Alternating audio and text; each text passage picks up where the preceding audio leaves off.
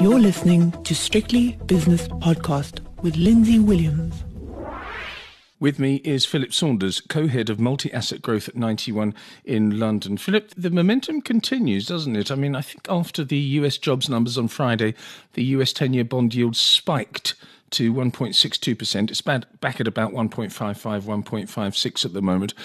Do you think that after our last chat, uh, there is a point where you've decided that it starts to become a little bit of a problem for central banks and they have to take some sort of action? I mean, I think that there are really, in a way, that this is a contradictory perspective on this. And um, on the one hand, for interest rates, long term interest rates to sort of spiral out of control would not be good for central banks because it would put a lot of pressure on them to adjust their interest rate policies earlier uh, than they're hoping to.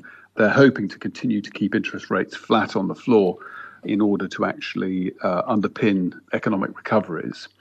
But then again, you know, if we're moving into a more normal economic environment, uh, you'd expect interest rates to normalize, long-term interest rates to normalize. Yes. So inevitably, there's some tension between, you know, clearly they're welcome that they welcome the fact that economies are recovering, uh, and they accept that that will drive up long-term interest rates. Uh, but they don't want it to be disorderly, and they don't want to, if you like, sort of uh, lose control of the short end which they have told us they, you know, they wish to keep locked down uh, until the recovery is well established. Okay. The way I look at it is this this is a movement, and it will be a movement that probably goes on for quite a while. Just like interest rates have been coming down and bond prices have been rising and bond yields have been falling for decades now and it's been an inexorable force. What I think might happen is very similar to what happened to the US dollar in the mid to late 1980s when it was falling against what was then the Deutschmark and what was then the, well, still is the Swiss franc. The Fed and the authorities knew that the dollar was falling, but occasionally they would come out and say, well, it's gone too fast and we're going to intervene in the market. And uh, Paul Volcker, the chairman of the US Federal Reserve, would intervene occasionally and that would stop it. But the hedge fund managers and the asset managers and the traders knew, they just sat back and said, okay, let them intervene in the market. And then after a few days, we'll get back in again. It almost seems a mirror image of the late 1980s dollar situation with what's happening on the US treasury market at the moment. They know that the market is going up in in yield terms, the bond market is coming down, and so occasionally they come out and do a bit of jawboning. Am I being too simplistic? Well, I think that there's there's clearly an element to that too, but but bear in mind also that we've we've been through uh, an environment where that that has resulted in bond yields being driven down to extraordinarily low levels. So they were clearly artificially low, and you know you um, central banks tend to basically manipulate the short end of bond markets because they control short-term interest rates. They can also introduce uh, yield curve caps uh, which effectively the Japanese have been doing for some time.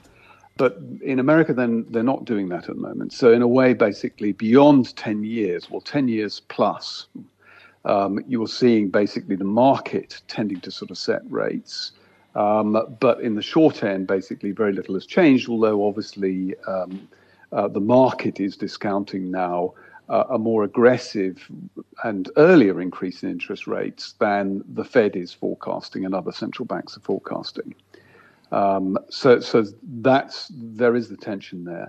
Um, but the bond market tends to reprice quite aggressively at any rate. So it fiddles around and doesn't do very much. And then suddenly, basically, you see uh, a, quarter or so where you see a very sharp rise in long term interest rates. So there's nothing new about that kind of behavior. And on this occasion, um, inflation, you know, having been very low, the base effects were sort of significant, you know, because commodity prices last year were very weak at this time. And now you're seeing a sharp increase in inflation.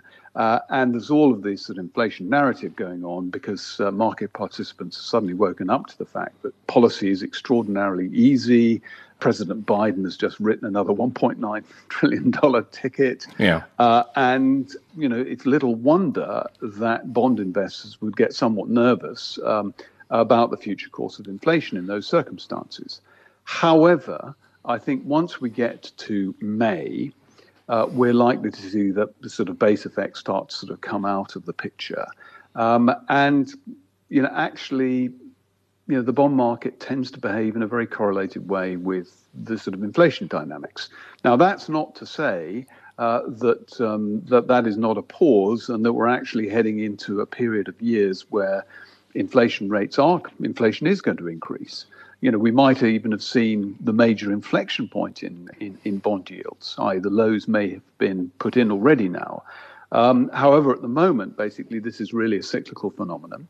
Uh, it's too early uh, and you also don't need to come to conclusions about whether we're entering a new inflation regime um, just yet. Uh, although clearly markets are beginning to worry about that, and you know you've seen the sort of kind of narrative building up over the last few months, and you know a lot of it's about what are the inflationary consequences and so forth, and uh, and so on and so forth. So I suspect that we're sort of you know we, we, we the bond market's probably done its stuff, you know now. There may be a little bit more to go in the short term. And then we'll probably have a period where things calm down. And it's a very steep yield curve. So it's very painful to be short um, long term interest rates at the moment.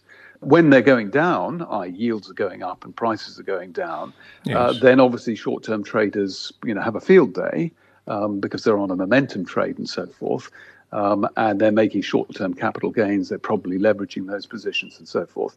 Um, but there's going to come a point when they want to take those profits, and I think that point is sort of coming. You know, qu- quarter ends are normally sort of slightly testing periods, and we're just approaching one at the moment. Uh, so what you think is that um, having been at 0.77 percent, I think it was the US 10-year bond yield in April of last year, going to 1.62 percent, as I said earlier on on Friday after the jobs numbers back at 1.54 at the moment. That's enough for now and people have had their fun, and it's not a problem. It's just normalizing. Um, and I'm looking at the dollar now. The dollar's about 0.6% weaker against the euro, and maybe yeah, it's it's it's all it's it's all over. If there was to be a problem, though, at what point do you think it might become a problem? Because I know that if you take the long term average of the US 10 year over 40, 50 years, I think it's something like 5.3%. We're nowhere near that. But on the other hand, you've got to contextualize this, Philip, to say that we've been down to, you know, around about half a percent and now we're one and a half percent. So at some point, someone's going to experience some pain. Yes, of course. And I think there's more pain to come in bonds, and it's just not um, a straight line exercise, you know, because um, you know, the long end of the Treasury market, you know, certainly the 10 year should be another 100 basis points higher than it is at the moment, even at the sort of recent peak. Mm. Um, and if you look at the 30 year bonds, um, that um, you know that should presumably be trading sort of three percent or above that, even if we're in a relatively benign inflation environment, uh, which we may not be ultimately, but that remains to be seen. Uh, so, so I think uh, I think prices have to adjust further, um, and we've we, we've we've obviously had a quite a sharp move telescoped in a short space of time. Uh, why that didn't happen before is a bit of a mystery because it's pr- been pretty a pretty obvious trade. Uh, but now, of course, what typically happens is that you get basically the momentum crowd in, uh, and you see prices sort of going a bit nuts in the short term. That tends to uh, uh, feed the narrative um, and leads to overshoots, which provides you know great opportunity to exit positions. Um, you know, as the Gadarene swine sort of start to start to stir. So I think now's not the time to be sort of extrapolating, um, you know. But you know, again, we have to recognise that you know even after the uh, adjustment we've seen, long-term interest rates are simply too low to provide a suitable risk premium. What about a matter that we didn't speak on the occasion of our last podcast, and that is sector rotation because that's been a little bit of a mini theme recently. In other words, the even if the U.S. stock market across the board goes down, the Dow Jones goes down less than the S and P. The S and P goes down less than the Nasdaq. So people getting out of the high flying tech stocks. Of course, it that reversed yesterday and has done so again today. Uh, as I look at my screen, uh, but do you think that might be something that might develop should the bond yields continue to rise? And if so, what does that mean for you at ninety one? Sure. So, I mean, I think that we, you know, we were positioned this year for a significant rotation. We thought that uh, the move into, uh, you know, tech uh, was overdone. Yes. the market was far too narrow. And if we were going to have a genuine recovery, then you were likely to see a broader market, more breadth, uh, and a rotation out of what investors had previously considered to be defensive, i.e., these companies with high earnings growth rates, they are essentially long duration assets. Uh, and so it's not surprising that they're doing badly at the same time as bonds are doing badly. And also, conversely, they did well when bond yields were, were declining. So that is clearly connected. You know, people in periods of economic weakness tend to favor you know, growth assets that have long durations. I mean, it's um, you know, it's about discounting cash flows. Uh, we've moved into a different environment now, uh, and there is excessive positioning, you know, in the stocks that led the charge before, and uh, and you know, clearly we've seen a significant rotation out of them. I think that's probably just the beginning. But you know, inevitably now they're rallying simply because you know, in the short term, you know, we've gone too far in the other direction. That's not to say that the trend isn't likely to be persistent. Do these trends, in your experience, become enduring trends? In other words, they they're not just sort of flash in the pan Robin Hood style uh, mini flashes, if you like. Uh, they go on for, for quite a while because they're part of an economic cycle, not just a short term uh, faddy trading cycle. Yes, and I think the interesting thing to consider is, you know, are we entering a sort of boom bust environment, you know, which is going to be choppy for everything, uh, or are we in a multi-year upswing? Uh, yes. And at the moment, the jury's out on that. Uh, one of the things that makes me uncomfortable is the level of stimulus being chucked at things. Uh, because the danger is that you see a sort of rip roaring boom out of the bust, um, to be followed by another economic relapse. Whereas actually, what we need is a sort of multi-year period of uh, uh, of steady growth in an ideal world.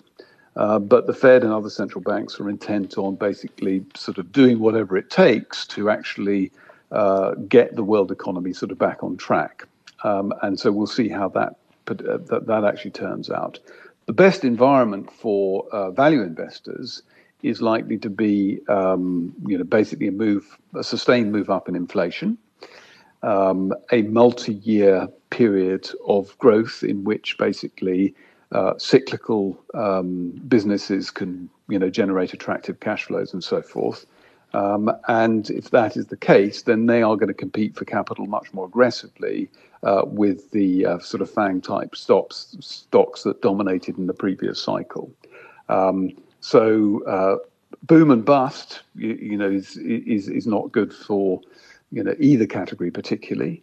Um, uh, but but it means that interest rates come down again with a bump uh, having gone up, uh, and that you know on balance means that uh, we haven't necessarily seen the last of the uh, of the favoured growth stocks. But but but for for the moment, I think on balance, basically they're over owned, and we're in a sort of strong cyclical rebound and you can expect, um, you know, with pauses, a more significant rotation before this particular sort of theme is played out. I'm going to ask you a question now that I've been asking all my commentators for the first few days of this week, and that is Is the current economic recovery, whether it be in China, the United States, uh, or various other geographies, is it to do with restocking? For example, your warehouse has been depleted metaphorically over the last year or so since the pandemic first became apparent. Um, and so you have to restock that warehouse in anticipation of better times. Is it a restocking environment or is it genuine economic growth that will be sustainable? I mean, I think that that in the early stages of any sort of economic rebound, you do see restocking, and we're likely to see that occurring. Uh, what's unusual about this on this occasion is that service sector spending has been extremely uh, badly impacted by COVID. Um, and uh, a lot of people have not been able to buy the services that they, they, they wanted, whether it's going on that holiday or, you know, even sort of visiting the beautician. So I think that that, ex- that kind of expenditure will come back with a bang. Uh, and that bang will be going off at the same time as inventories are being restocked, uh, which um, w- which means that you, know you could you know you're likely to see a period um, of um, of um, you know pretty sort of boom-like growth. Um, underneath the surface, there are some quite significant investment trends. Um, you know, the uh, expenditure on green infrastructure is just getting going, yeah. uh, and that's a big thing, and it's going to involve a lot of capital on a multi-year basis. And you know, we're seeing a sort of coordination um, internationally uh, on this front, uh, and so therefore uh, that that will provide that sort of energy transition, green infrastructure spend. You know, is likely to be something, if you like, sort of relatively new in the background here. You know, in the sense that it will be material, uh, and it won't just be funded by governments.